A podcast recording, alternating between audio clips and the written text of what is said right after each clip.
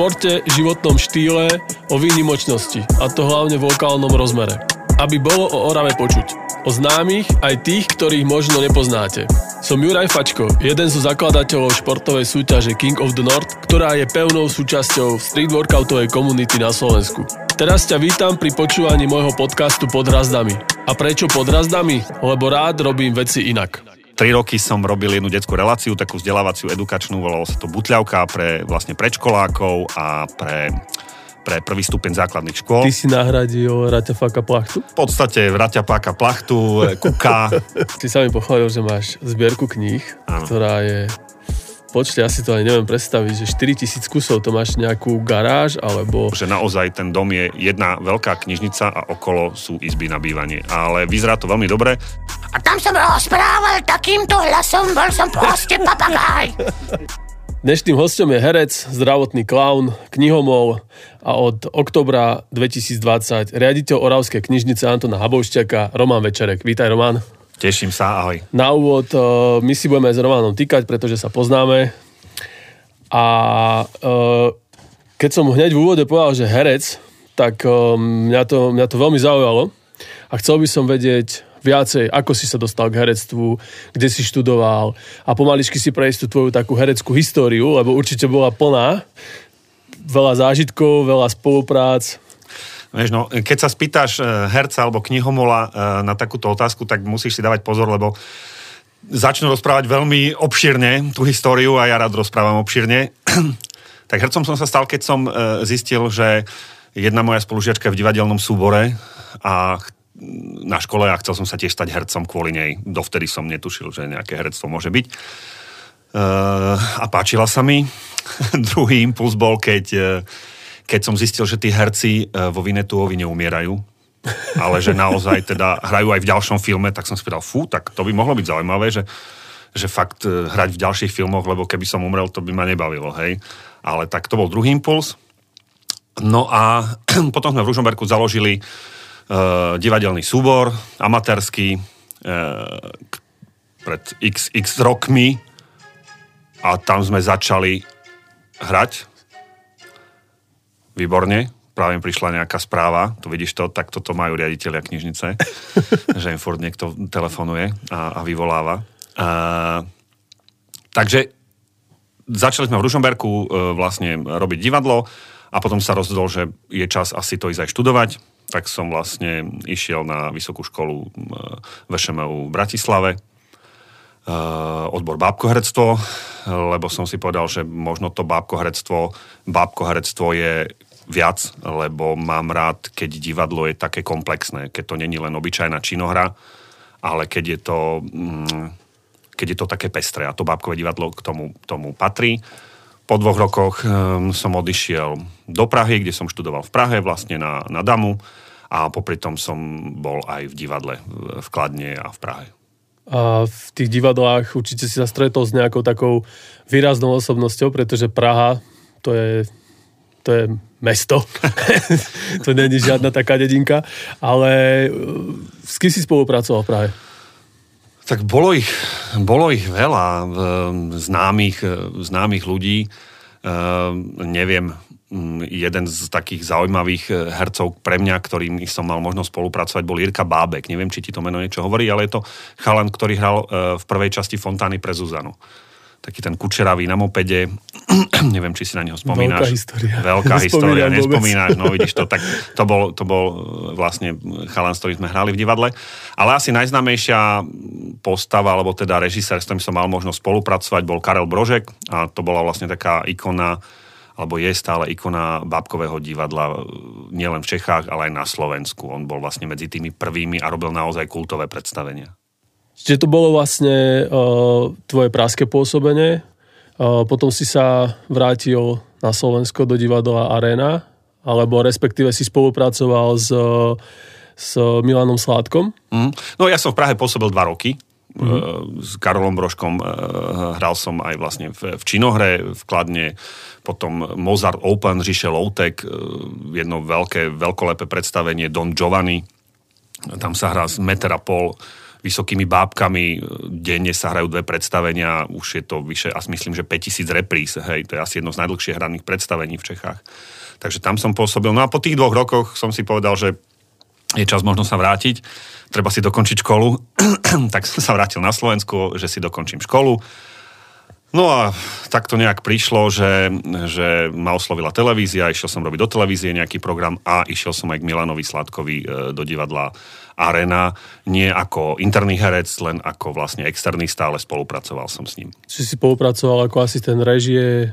A... Na Slovensku som pôsobil e, vlastne ako herec mm-hmm. a potom, keď Milan vlastne odišiel e, zo Slovenska naspäť, sa vrátil do Nemecka, tak som mu e, v nejakých projektoch pomáhal aj ako asistent režie Babkovej. Ja sa priznám, keď som si robil prípravu na teba, mm-hmm. tak uh, našiel som jeden dokument, kde bolo vypísané kompletne tvoje celé uh, pôsobenie ako herca, ako, ako človeka a bolo tam to strašne veľa, tak si ja som ani nevedel presne, že čo vypichnúť a hlavne keby som si robil presne to porovnanie medzi, medzi rokmi, tak uh, jasne mi bolo povedané z toho, z toho tvojho životopisu, že si veľmi aktívny človek, Hej, mám rád, keď sa okolo mňa dejú veci a hlavne mám rád, keď sa veci robia naozaj. Mm, do všetkého, alebo do každého projektu, ktorého ja som sa púšťal, e, či už divadelného, charitatívneho, tak e, vždy som tam išiel s veľkými, nechcem povedať ambíciami, ale so snami. S veľkými snami, že čo všetko sa s tým dá urobiť.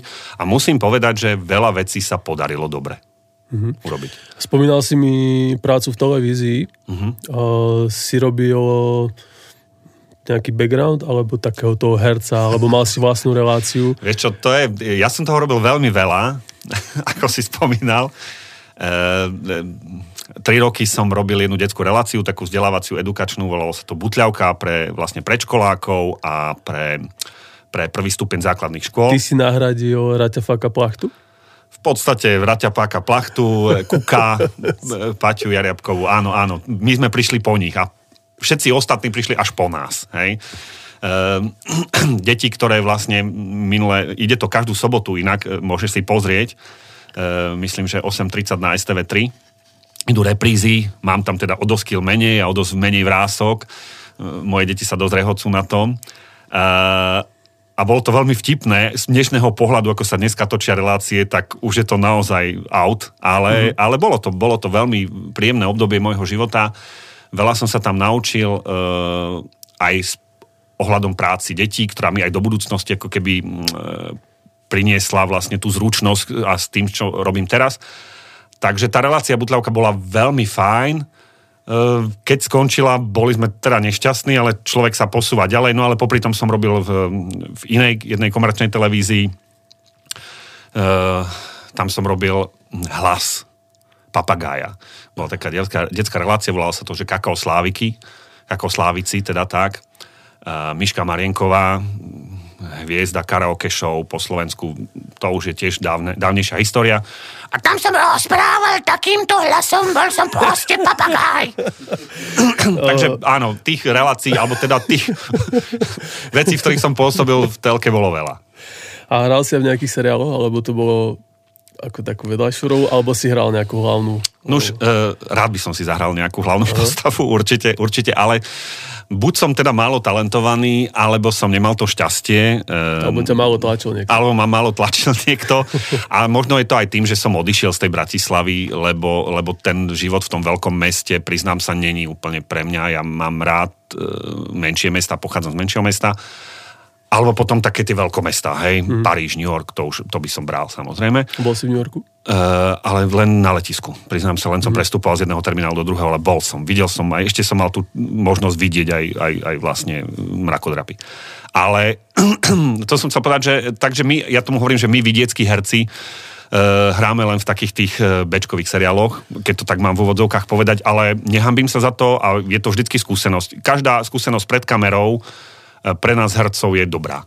Uh, napadá mi rodinné prípady. Rodinné prípady, susedské prípady uh-huh. a, v, a v nejakých takých aj väčších seriáloch nejaké menšie postavičky vždycky. A tam tie napríklad rodinné prípady, tak to sa točí na prvú, alebo... No podľa toho, akého chytíš režisera. A chytíš, a chytíš ja neviem, Balka, Vlada, tak aj na 8. Hej? A keď mhm. chytíš mm-hmm. iného, nebudem menovať, tak ten bere aj nultu. OK. Hej? Takže to záleží. Akože moc to nepozerám, ale sem tam, keď prepínam, tak pozerám sa na to, že čo to tam vlastne je a, a niekedy mi to príde, ako keby to neboli ani herci tam niektorí. Uh, vieš čo, je to, áno, je to tak, že väčšinou, neviem, aký je teraz ten model, lebo už dlhšie som nebol uh, tam prizvaný, ale uh, ten koncept bol taký, že to budú hrať práve reálni ľudia, len potom pochopili aj oni, že, že mm, tak za, pri, prizývajú aj hercov a väčšinou je to tak, že tie hlavné postavy väčšinou hrajú profesionálni herci, tie dve, tri postavy hrajú herci a tie ostatné vedľajšie postavy alebo rodinných príslušníkov a to, tak to už hrajú vlastne takí, takí tí e, komparzisti, že sú tam prizvaní. Taký, čo máme nejakú skúsenosť už. Aspoň trochu Hej. nejakú. Mhm. Uh, spolupracoval si s McDonald's? Si tam chodil obracať hranolky, alebo keď si bol na škole ešte ako študent si chodil na brigádu? Ešte to, to, to, to nie, ale vlastne v roku 2003 ma oslovili. E, existuje vlastne celosvetová organizácia Ronald McDonald's House Charity. Je to charitatívna organizácia, ktorá vlastne e, pomáha a v nemocniciach rekonštruuje oddelenie a zlepšuje e, vlastne ten život hospitalizovaných detí a ich rodín a na Slovensku takáto vlastne organizácia charitatívna e, takisto je. Oni ma oslovili, že či teda nechcem s nimi spolupracovať. Tak od roku 2003 som vlastne v dozornej rade a pomáhame vlastne na Slovensku už myslím, myslím, že v 11 nemocniciach sa nám podarilo rôznym spôsobom buď rekonštruovať nejaké izby, nejaké celé oddelenia, e, zakúpiť veľa prístrojov. Ešte sa vrátim uh, k tomu herectvu. Uh-huh. Ty si, ja si to dovolím povedať, že si herec na voľnej nohe. Uh-huh. A okrem, okrem tých divadiel, o ktorých som vravel, alebo o tej televízii, tak hostoval si ešte v nejakých takých divadlách, ktoré by v podstate poslucháči mohli poznať. A aj, aj keď nie, tak sa pochvál, prosím ťa, aby ľudia vedeli, že, že akého, akého uh, ako by som to nazval, nie svetobežník, ale divadelno-bežník. Vieš čo, áno, ja, ja, ja, o sebe, ja o sebe hovorím, že ja som herec kamionista, bol ešte donedávna, lebo e, gro mojej činnosti spočívala v tom, že som sa presúval v, v aute na nejakú štáciu. E, tam som prespal v nejakom hoteli každý deň v neviem, či si to niekedy zažil, že, že sa zobudíš v noci a, a nevieš trafiť ani na toaletu, lebo si noc predtým spal niek- na nejakom inom hoteli a toto sa mi bežne stávalo. A proste to boli ročne 100 tisíc kilometrov najazdených vlastne po celom Československu a po Európe, po rôznych štáciách. Ehm, mal som nejaké vlastné projekty, nejaké predstavenia pre deti, pre mládež, s ktorými som cestoval po svete. No, bol to ten Milan Sládek, ktorým som vlastne spolupracoval v tej aréne a potom vlastne aj v Nemecku, vo Francúzsku sme vlastne hrali e, tieto predstavenia, ktoré on vlastne režíroval a produkoval. E, okrem toho na Slovensku som ešte spolupracoval s Bábkovým divadlom v Žiline, myslím, že na troch predstaveniach som tam pre nich robil. Ukončil by som túto hereckú časť tvojho života. Áno, prešiel- bola, bola intenzívna a náročná. Prešiel by som na druhú časť, Mhm. na, o čom sa chcem s tebou rozprávať, čo je pre mňa dosť, uh, myslím si, že zaujímavé, a bude to zaujímavé pre poslucháčov tohto jediného dolnokubinského podcastu. Na, a najlepšieho samozrejme tým pádom. Samozrejme, samozrejme najlepší. Uh, tvoj život sa spája s uh, charitatívnou činnosťou, s ktorou si už, um, dá sa povedať, väčšiu polovicu svojho života. Mm, no áno, áno. Minule, minule som nad tým rozmýšľal, že áno, je to tak. E, dokonca sme, mm, neviem, či môžem, dúfam, že sa na mňa nebude hnevať. moja, moja polovička, manželka sme riešili, že ja vždycky niečo vymyslím, nejaký produkt, e, lebo poviem si, že že poďme konečne zarábať nejaké peniaze, tak ja niečo vymyslím a ona povie, že to je výborný nápad, perfektné, ale zase je to charita. Takže mm, stále hľadám ten, ten model, že ktorý, by, ktorý by zarobil nejaké teda peniaze. Um, no máš pravdu, ja vlastne od, od malého mala sa snažím žiť život e, a pomáhať. A tie pomáhajúce profesie sú mi také blízke. A e, pôsobím, tak ako som povedal, aj v tej Ronald McDonald's House Charity a okrem toho ešte v ďalších vlastne charitatívnych organizáciách už dlhé a dlhé roky. Uh, bol si, alebo teda bol si pri založení detského centra, so, detské centrum Detské Slovensko. centrum, detské centrum Ružomberok, teraz je to Detské centrum Slovensko. Mm, Neviem, či tam máš presnú tú formulku, e, ako to, ako to znie. Je to prvá slovenská spoločnosť pre pomoc deťom v náhradnej starostlivosti. Áno, no pri založení som nebol, to vtedy som bol ešte aj ja, som ťahal toho gumového kačera za sebou, keď, keď to vznikalo. Ja som to čítal, ono to bolo v nejakom 79.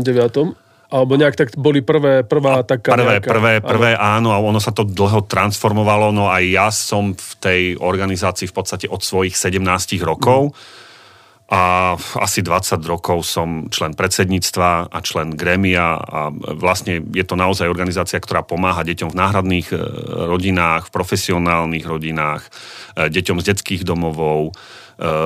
Venuje sa im nie len tak akože nárazovo, ale venuje sa im celoročne. My máme naozaj detský domov, kde, kde sú deti umiestnené v profesionálnych náhradných rodinách. Um, vlastne e, prezident detského centra Viktor Blaho, taká, povedal by som, duša toho celého je naozaj človek, ktorý tým žije a, a, a my všetci, ktorí sme v tejto organizácii a ktorí pre ňu e, spolupracujeme s ňou, tak to máme ako takú rodinu, nechcem povedať, že firmu, ale áno, je to taká rodinná vec, že naozaj sme aj osobní priatelia, sme, sme kamaráti a, a stretávame sa, no teraz moc nie, ale, ale, ale stretávame sa v lete, organizujeme tábory, E, cez rok stretnutia vlastne pre týchto profesionálnych rodičov, ktorí si vlastne vezmú deti k sebe domov. Takže už cez 20 rokov vlastne s nimi spolupracujem a, a, a keďže som herec, tak a gro tej práce mojej bolo aj to, že som pre nich pripravoval a pripravujem vždycky nejaké kultúrne programy aj. Tak teraz bude zakladateľom, teraz sa, teraz sa dobre, dobre to poviem, bude, bude zakladateľom materského centra Píšťalka v Dolnom Kubíne. Podľa toho to ťa môžu ľudia poznať asi v Kubíne viacej. No, e, aby, aby, aby sa nenahnevali dámy, ktoré, ktoré boli naozaj zakladajúce členky, tak, tak mňa do toho... internety klamu. Uh, bo, a, bol, som, bol som prizvaný ako, ako k zakladajúcim členkám, ktoré ma teda prizvali k sebe. A takže som bol ako chlap, jeden z mála, ktorý bol pri tom, keď sa to zakladalo a, a spolupracoval som. A bola to pre mňa veľká česť a bol to tiež veľká skúsenosť e, z, pracovať s takými akože malinkými deťmi a pripravovať pre nich nejaké veci. Vy ste, vy ste robili aj takú uh, väčšiu, prvú väčšiu uh, akciu pre deti v Dolnom Kubine. Uh-huh. Tak neviem, či bola úplne prvá, ale my sme asi možno prvý si povedali, že poďme to robiť tak, uh, tak uh, inak, inak a tak vo väčšom a naozaj e, sme zorganizovali vlastne, myslím, že dvakrát a potom ešte párkrát e, to už bolo, ale to už nebolo za mojej účasti, ale tie dva dve akcie, na tých som sa aktívne podielal.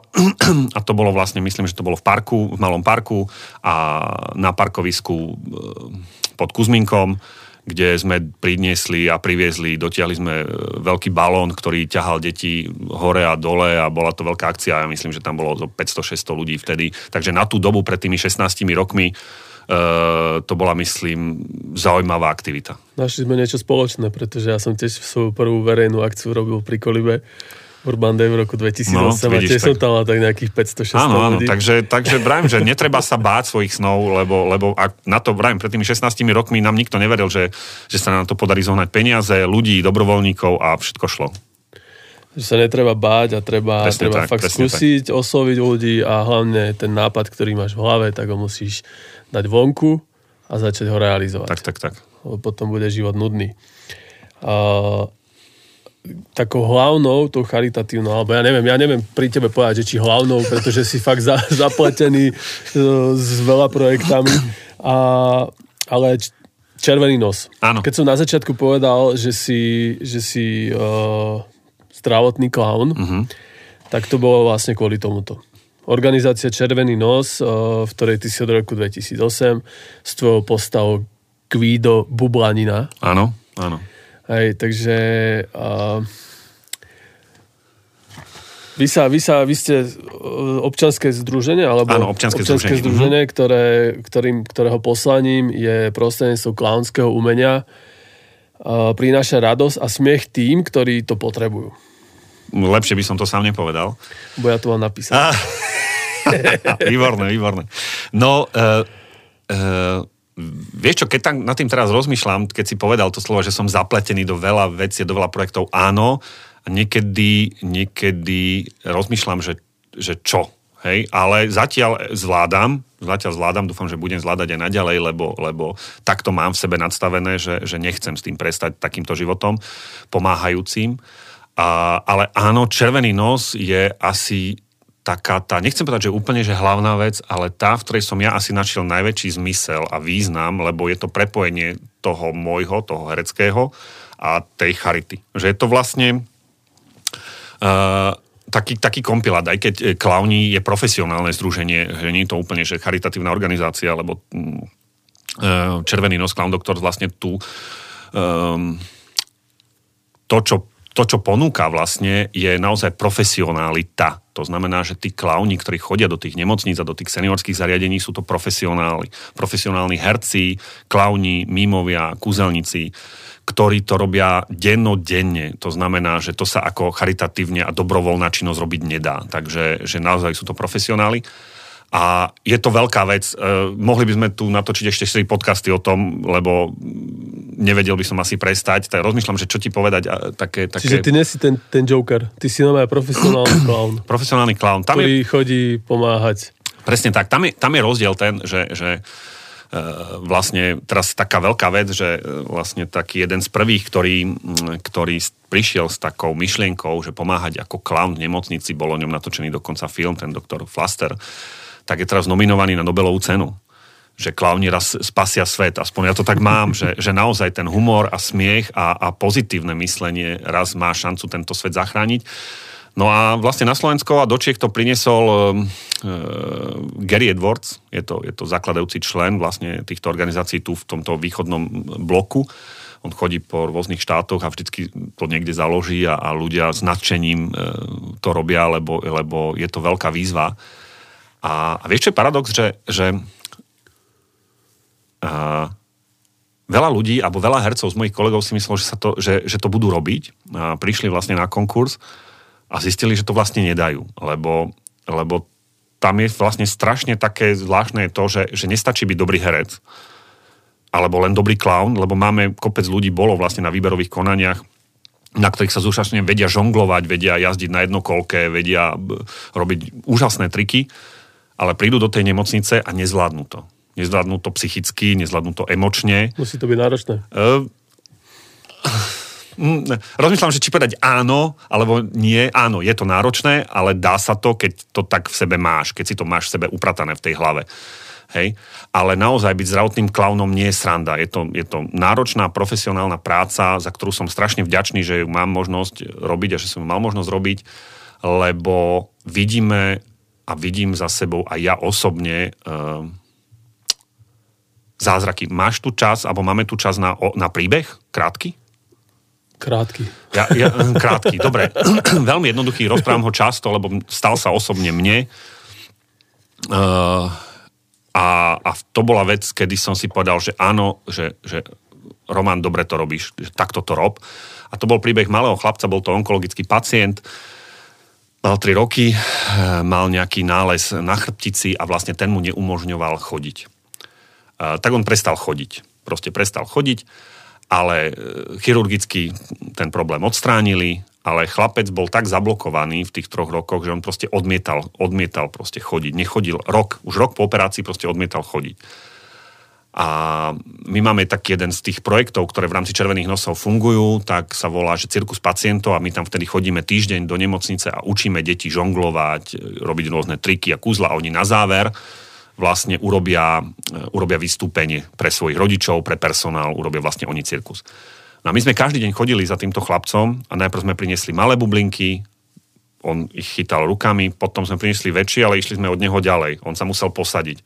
Potom sme priniesli ešte väčšie bubliny, on zišiel z postele a na piatý deň proste pred všetkými tými divákmi stal zo stoličky a prišiel dopredu sám a, a vyrábal bubliny. A to bol pre mňa taký zázrak, e, že som si povedal, že, že ten červený nos a tá naša misia je to najviac, čo ma v živote stretlo. Strátil som slova na chvíľočku, prepač. Či spomínal si uh, tie rôzne programy uh-huh. alebo vlastne tie projekty uh-huh. hej, v rámci toho červeného nosu, to je zamerané iba na deti, alebo je to aj primárne to bolo vymyslené a ten produkt, nechcem povedať produkt, to je také strašné slovo, ale ten, ten koncept bol, e, vlastne vznikol pre deti, ktoré sú dlhodobo hospitalizované. Tak znamená, väčšinou sú to deti naozaj na tých onkologických oddeleniach a podobných. E, a je to založené na tej pravidelnosti. To znamená, že tie deti vedia, že v útorok o druhej hodine na dvere zaklope klaun.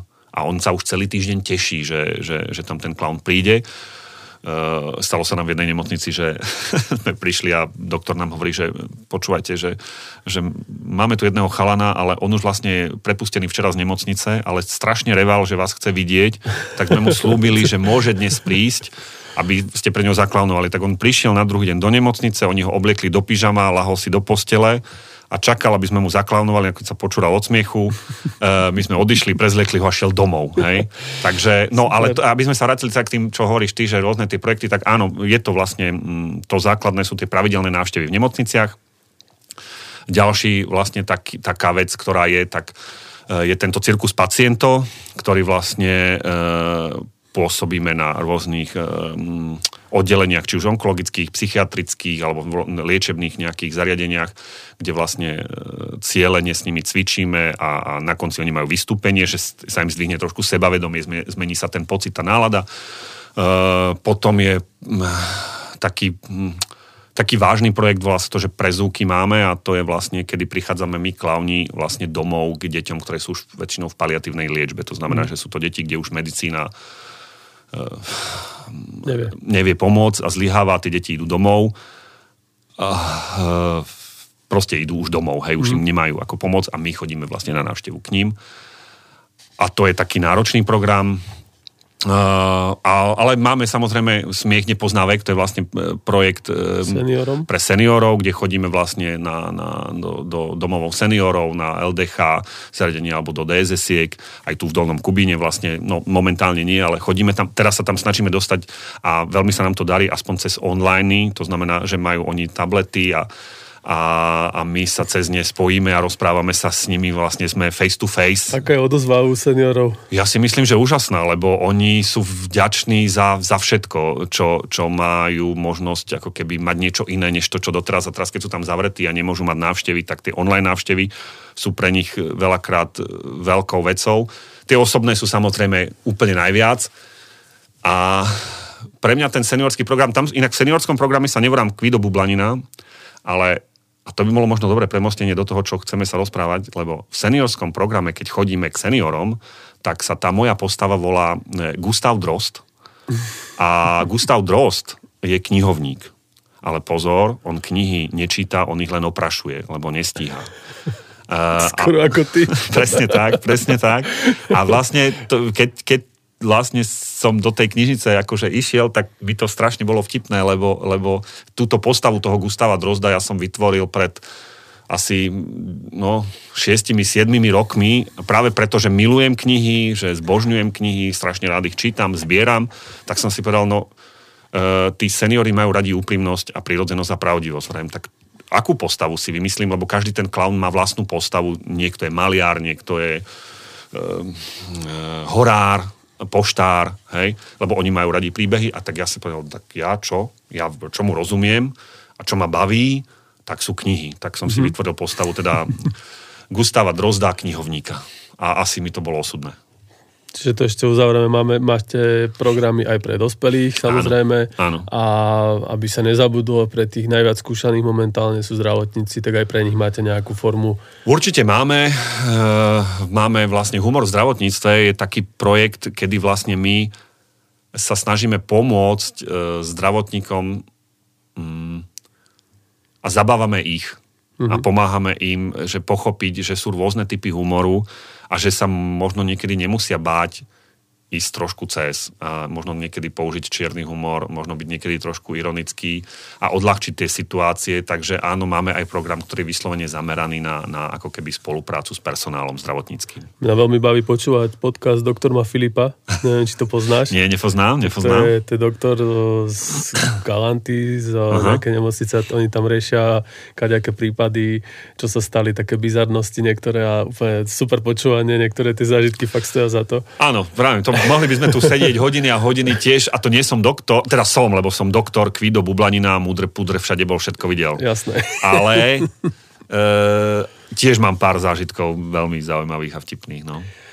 Keď si vravel o tom, e, o, tom, o, tej tvo, o tvojom alter egu pre e, seniorov, Hm? Gustav Drost. Gustav Drost, tak uh, si sa mi pochválil, že máš zbierku kníh, Áno. ktorá je počte, asi to ani neviem predstaviť, že 4000 kusov, to máš nejakú garáž, alebo máš dom, kde si kúpil ešte jeden dom vedľa, aby si to mal kde skladovať, alebo... Áno, tak začal si správne. Áno, mám garáž. V tej garáži je veľmi veľa e, banánových krabíc, kde sú tie knihy zatiaľ uskladnené.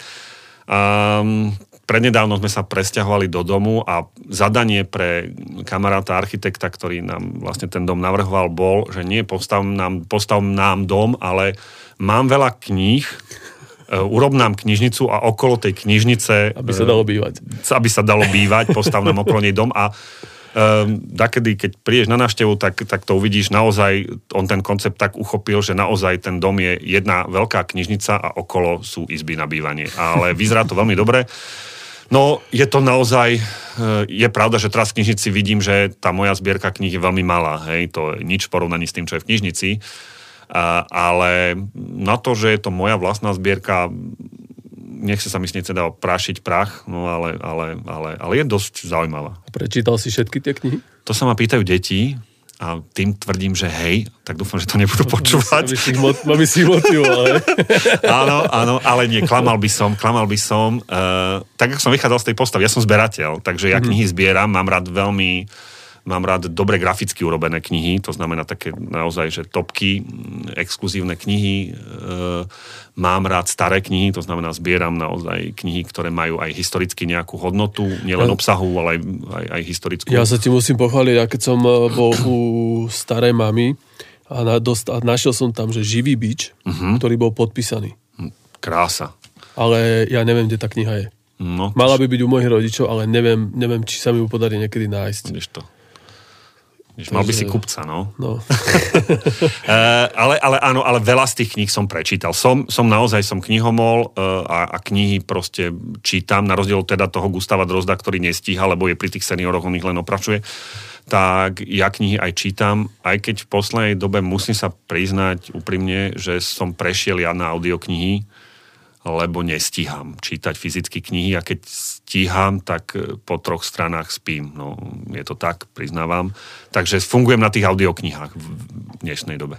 A táto tvoja záľuba bola takým tým uh, impulzom do toho, aby si aby sa prihlásil do výberového konania na riaditeľa Oravskej knižnice Antona Habovšťaka?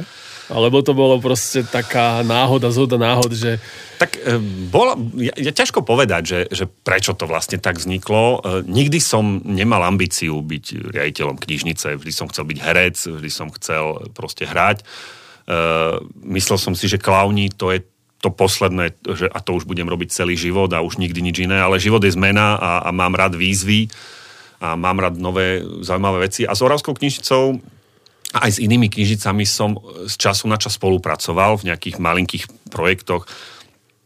V Oravskej knižnici e, pracovala jedna úžasná, úža, úžasná knihovníčka Mirka, ktorá vlastne, keď som tu prišiel pred tými 20 rokmi, už ani neviem, ako sa to stalo, ma oslovila, aby som s nimi spolupracoval, Miriam Kazimírová. A, a tak z času na čas sme spolu spolupracovali a ja som k tej knižnici tak ako som si za tých 20 rokov vybudoval vzťah k Dolnému Kubínu a napriek tomu, že odtiaľto nepochádzam, tak, tak ako hovorí moja žena, poznám viacej ľudí ako ona, ktorá pochádza odtiaľto, e, tak ten Kubín proste mám ako svoje rodné mesto v podstate, tak aj tú knižnicu som bral ako niečo, čo, čo proste je úžasná vec a úžasná inštitúcia v Dolnom Kubíne a, a veľmi rád som, e, som s nimi spolupracoval. Ale žil som si svoj život, bol som na voľnej nohe, chodil som a, a, a v podstate hral som. A keď prišla, alebo teda zistil som, že je výberové konanie na riaditeľa knižnice, tak, tak som si povedal, že aha, že to je možno, to je možno to, čo ja celý život hľadám, že preto možno ja tie knihy zbieram, preto možno ja som ten knihomol. Uh, a, a myslím si, že a hlavne som si povedal, keď som to tak rozoberal, lebo však to nebolo rozhodnutie zo dňa na deň, hej, že som si povedal, mm, myslím si, že je toto moja cesta, je to moja misia a viem ponúknuť niečo, aby som tú knižnicu, aby som tu jej, tu jej ako keby um, to je meno, ktoré má, lebo tá Oravská knižnica Antona Habovšťaka má veľké meno medzi knižnicami a je naozaj akože uznávaná nielen tu v regióne, ale na, na celom Slovensku má svoj status veľký. Že, že viem s týmto pracovať a verím, že, že dokážem ju posunúť ešte ďalej a, mm. a urobiť iné a zaujímavé veci a, a preto som sa vlastne rozhodol, že do toho idem. Mne dru- ako druhý host v tomto podcaste, keď bol Luka Brase, tak uh, my sme riešili vtedy, to bolo akurát v období, kedy sa kedy sa slávilo 200 výročie Janka Matušku a vtedy sme sa presne, ja som sa opýtal, že na nejaké projekty v, v tomto v tomto kraji a on mi spomenul vtedy, že vlastne Oravská knižnica Antona Habovšťaka bude sláviť tento rok 70. výročie Aha. a že pracuje na dare pre, uh-huh, uh-huh. pre knižnicu. Už, ja som včera som pozeral akože vašu webovú stránku a našiel som tam uh, hneď ako prvé uh, Luka, Lukovú uh, grafiku. Uh-huh. Uh, ostal som prekvapený úprimne, lebo viem, že Lukové obrazy sú aj cen, cenené aj vo svete, aj celkovo a uh, sa podujal vlastne takúto vec urobiť, že uctiť si pamiatku toho 70. výročia a zároveň podarovať knižnici ten, ten obraz. A zároveň to bol taký prvý impuls toho, kedy som si povedal, že OK, ja som aj nevedel, že ty si reálne riaditeľom. Mm-hmm. A vtedy si vravím, že no, pozriem sa na to, že kto je, to je riaditeľ, že ak to bude niekto taký, ktorý, ktorého by som si vedel predstaviť tu na oproti mne v kresle a s ktorým sa budem môcť rozprávať, takže rád by som ho zavolal. Mm-hmm. No. Došlo na to, prepáč, došlo na to, že si to ty a vravím si, že nejdem ani rozmýšľať, že proste idem, idem do toho hneď. No, e, e, vieš čo, no, je to presne o tom, ako sme sa bavili o tom, že nebáť sa ísť do tých víziev. Že uh, keď som vlastne nastúpil a začal som riešiť, že, že čo s knižnicou a ako samozrejme potrebuješ nejaký čas na to sa rozkúkať a zistiť, ako tá, taká inštitúcia funguje, Mm, pretože, tak ako som povedal, ja som, ja som taký knihovník, e, knihovník amatér, domáci a, a ešte taký elev v tom našom hereckom žargóne, že učím sa a v tej našej knižnici sú naozaj e, veľmi šikovní ľudia, ktorí tam už roky vlastne tú prácu robia a rozumejú jej a vedia, čo tá knižnica, tá práca knihovníka obnáša a, a snažím sa od nich učiť a načerpávať vlastne skúsenosti a informácie, aby som mohol s nimi pracovať a, a rozvíjať ten, ten, tú knižnicu ďalej a inak, um, tak, uh, tak som rozmýšľal, že čo, 70. výročie, uh, knižnica nejakým spôsobom funguje. Teraz je náročná doba, lebo však uh, v tej pandémii fungujeme tak, ako fungujeme všetci. A myslím si, že keďže sme regionálna knižnica, tak som si povedal, že dobre, tak jeden z mojich hlavných, hlavných cieľov je uh, oslovovať tu ľudí, ktorí tu v tomto regióne niečo znamenajú a niečo by sme spolu mohli e, dokázať a dosiahnuť. Tak samozrejme som pozeral, hľadal, koho osloviť, ako osloviť. No aj jedna z prvých vecí, ktorá ma napadla, prvá voľba bola Luka Brase, tak som mu s malým srdcom teda zavolal, že tak a tak sa veci majú. A musím povedať, že som ešte ani nedorozprával, on povedal, že dobre. Takže som ani nepovedal, že čo chcem a on povedal, že dobre, idem do toho. Tak potom sme sa teda stretli, ja som povedal, že vlastne o čo mi ide. A za týždeň mi doniesol obraz a povedal, rob s ním, čo chceš, je, je váš, patrí knižnici, môžete ho rozstrihať na atómy, využiť ho ako chcete na marketing, propagáciu a, a tam som si myslel, že to možno tak ako, že, že to tamto končí a som teda veľmi prekvapený a teším sa z toho, lebo Luka je naozaj veľký umelec a veľký pán a veľmi skromný chalan na to, aký má talent tak, e, tak ideme do ďalších projektov. Akože minimálne máme ďalšie 3-4 veci už spolu e, naplánované, ktoré myslím si, že keď sa nám podarí len polovica z nich e, uskutočniť, tak to bude bomba. Ak by náhodou poslucháči počúvali to prvé dielo tohto podcastu, tak kľudne si nájdete medzi ostatnými dielmi práve Luka Brase a môžete si vypočuť jeho príbeh, ktorý je aj zaujímavý, aj sme sa nasmiali celkom a myslím si, že bol jeden z tých, z tých uh, zábavnejších. A, To je smutné, mal by som to byť ja ako zdravotný klaun, ale dobre, odpúšťam mu ale to. ty si to ako, ako, ako vážna osoba, vieš, akože zábavnejší, najzábavnejší bol podľa mňa Dominik Calo, o čo hovoria aj čísla, ktoré sú tam. ale, ale to Ale- zase Dominik je sám o sebe. A tak áno, vieš, e, no áno, musím tu byť za seriózneho, lebo predsa už ako... Funkcia nepustí. Funkcia nepustí, áno, ale, ale akurát sme sa o tom aj minule rozprávali aj s Lukom, že, že bolo by fajn, ako keby človek začal rozprávať také tie naozajstné historky, že to nás možno aj zblížilo, že aj on si prešiel takou zaujímavou etapou života, kedy, e, kedy to bolo ťažké a náročné. A, a ja som tiež mal obdobia v živote, kedy som, ako keby sa hovorí, že keď to tak obrazne a niekedy možno aj doslovne býval v kanáli, hej, e, a, ale je to o tom, že proste robíš, makáš, pracuješ a ideš na, na nie na 100%, nie na 1000%, ale ja tomu hovorím, lebo to sú, to sú čísla, ale vravím, ideš o život. Mm-hmm. Lebo, alebo ako hovoria, to možno vy hovoríte, alebo športovci to hovoria, že ideš na krv. Mm-hmm. Vieš, proste ideš na krv. Proste keď nevládzeš, tak vtedy ešte stále vládzeš. A vtedy sa robia dobré veci. Keď, si nedá, keď sa neopúšťaš. Áno, áno, áno. A, aké máš cieľe s knižnicou v tých nasledujúcich uh, poviem to rokoch? Veľké. Veľké, veľké. Chceš nadstavovať?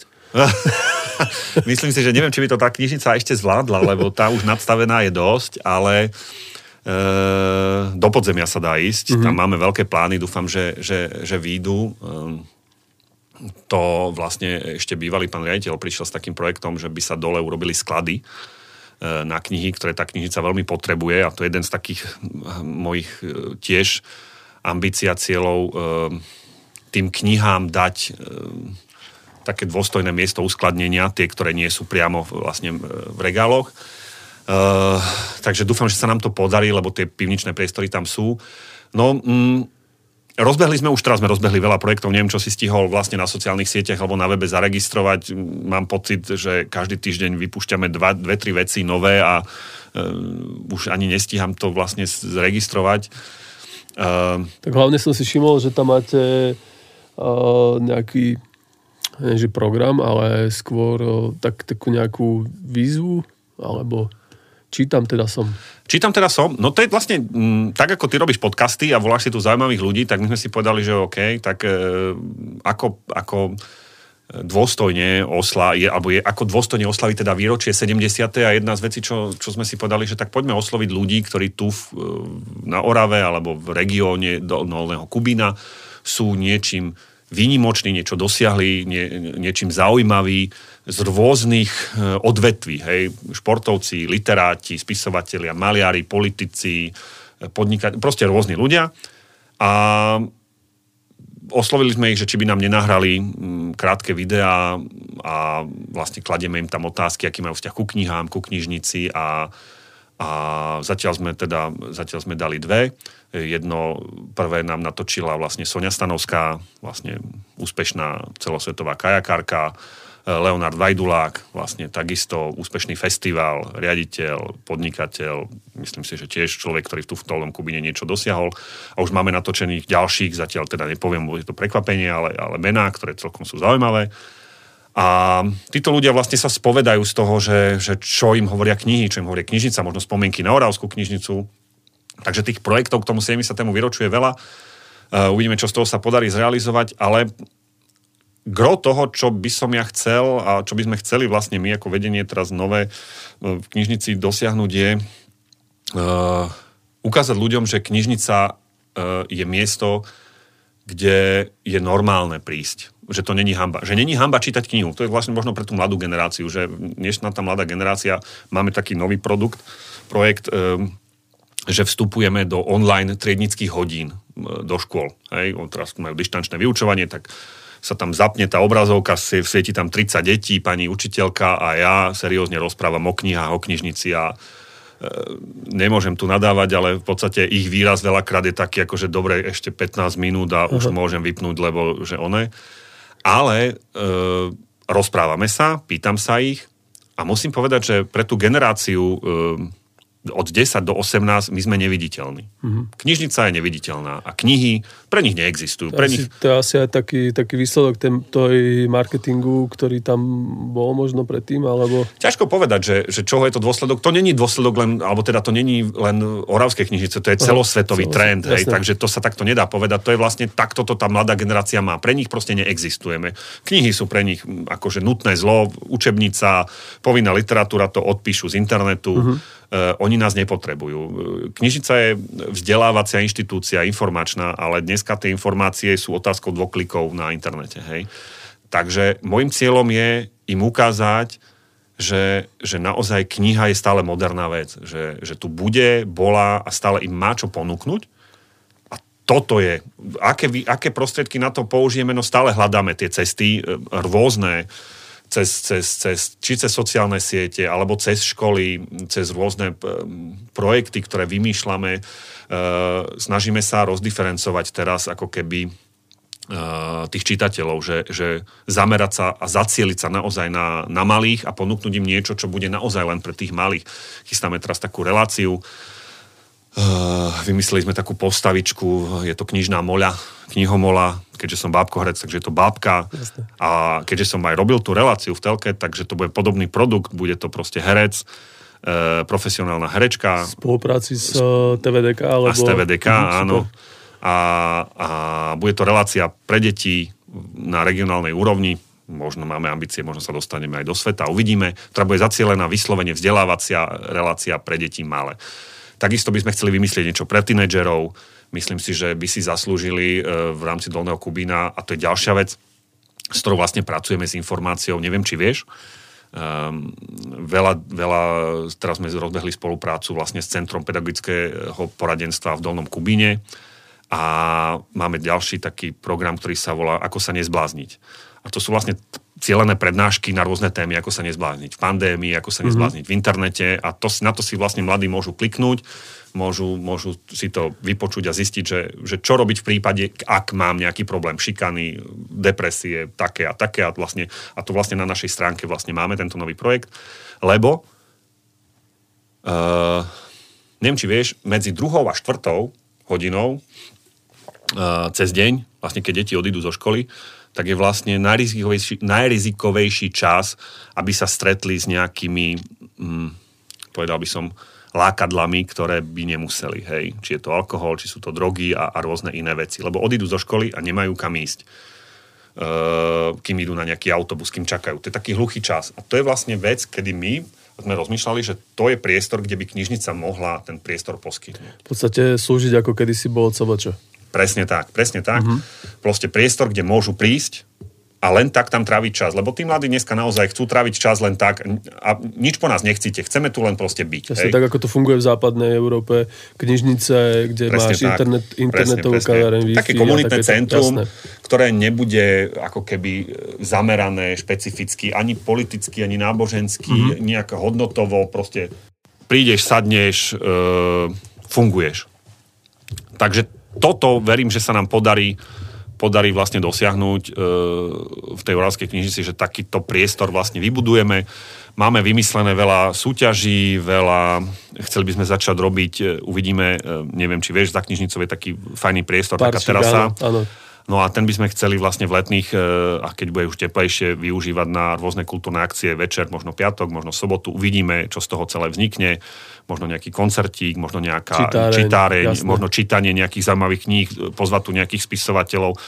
E, diskusie. diskusie. Výhoda toho môjho života je, že naozaj uh, mám veľa známych, mm-hmm.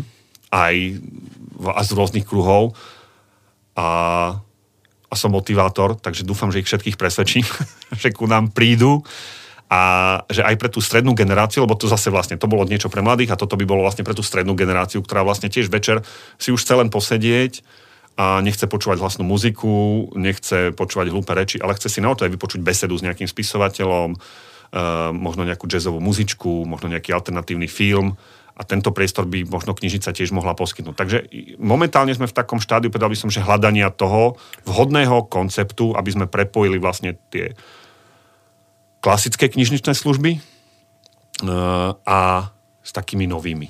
Čiže ja by som to tak zhrnul, že ty chceš o, vytvoriť z knižnice alebo knižnicu chceš prístupniť o, viacej pre tých mladých, aby tá knižnica, poviem to slangom Dominika celá, bola taká sexy pre tých mladých. Povedal som to ja, Áno, to, áno, to áno. nevyznelo svojho z Bobo. Ale... Áno, ale áno, máš, máš, máš pravdu, lebo, lebo ja to hovorím tak, e, z môjho pohľadu to berem, že, že ja knihy milujem, ja knihy čítam a ja by som do tej knižnice prišiel, aj keby e, bola na vysokom kopci a trebalo by tam ísť po zavlatenej ceste, lebo by som tam proste ísť chcel. Uh, takže čitatelia, ktorí knihy chcú, ktorí chcú využívať tie klasické a štandardné služby knižničné, tak tí tam proste prídu. Ale ja si myslím, že, že ak chceme dlhodobo udržať vlastne knižnice, e, nielen Oravsku, ale celkovo knižnice v nejakom štandarde a priblížiť sa 21. storočiu a tomu európskemu trendu a tak, kde už na to nabehli a zistili, že to funguje, tento, tento koncept knižníc, taký otvorený, taký open space, hej, pre mladých, pre, pre komunity, na stretávanie, na diskusie, na prácu, na tvorbu, nejaké, nejaké zdieľané kancelárie, možno, možno nejaké je, je toho veľa, ale áno, chcem, aby sme tú knižnicu ponúkli verejnosti aj takej, ktorá doteraz by ich ani nenapadlo do tej knižnice ísť. Jeden z takých prvých vecí bolo, že sme tú knižnicu konečne pomenovali a dostala krásny nový nápis Oravská knižnica Antona všimol. A... Ako prvé, keď sa to ešte montovalo, že to tam chýbalo. Tak. To bola iba obyčajná budova s novou fasádou a nikto pomaly áno. nevedel, pretože ten vstup je taký, tak, akože, také áno, závetrie tak urobené áno, z boku. Takže tí, a... ktorí, ktorí bežne do knižnice nechodia, oni ani nevedeli, nevedeli, ale teraz už proste si to všimne každý. Áno. A to bol vlastne aj cieľ. Takže áno, cieľ je, tak ako hovoril Dominik Calo, urobiť tú knižnicu príťažlivou pre všetkých. Tak. Ja ti budem držať palce uh, v, tejto, v tomto tvojom cieli, ktorý si si stanovil. Verím tomu, že sa to podarí a, a ďakujem ti, že si prišiel do tohto športového podcastu. O športe sme sa ani nebavili. A no. keď není to športový podcast, ono to vzniklo ako šport, malo to byť pôvodne ako niečo také, že spojené so športom, ale keďže som zistil, že v Kubine je kopec, kopec známych ľudí, ktorí, ktorí majú zaujímavé životy, zaujímavú činnosť, tak je škoda, škoda tým ďalším ľuďom ne, ich nepredstaviť a možno, že aj takýmto spôsobom e, prilákať tých ľudí do tej knižnice. Určite, no, e, ja som, ja, som, ja som holistik a vizionár, to znamená, že ja tvrdím, že všetko so všetkým súvisí. Ty možno nevieš, ale ja som robil aktívne cyklistiku kedysi, takže ja som aktívne športoval dlhé roky, celkom dobre, ale potom vy, vy, vyhralo herectvo teda. Ale čo sa týka toho spojenia športu, ja si myslím, že taká lokagatia a, a to, že, že človek by mal nie len to telo budovať, ale aj toho ducha, e, sa v dnešnej dobe niekedy trošku neviem, aké slavné, správne slovenské slovo opomíja. Mm. proste míňa sa to účinku, že ľudia sa buď venujú tomu, alebo tomu málo, kedy sa to dáva tak dokopy. A vidíš, to je možno dobrý nápad, že prepojiť e, možno aj šport s tou knižnicou. Možno prinesieme a vymyslíme nejaký produkt e, a projekt, kedy sa nám to podarí. Budeme si držať palce. Mojím dnešným hostom bol Roman Večerek, riaditeľ Oravskej knižnice Anton Haboušťaka v Dolnom Kubíne. Ďakujem. Ďakujem aj ja a teším sa, že som tu mohol byť.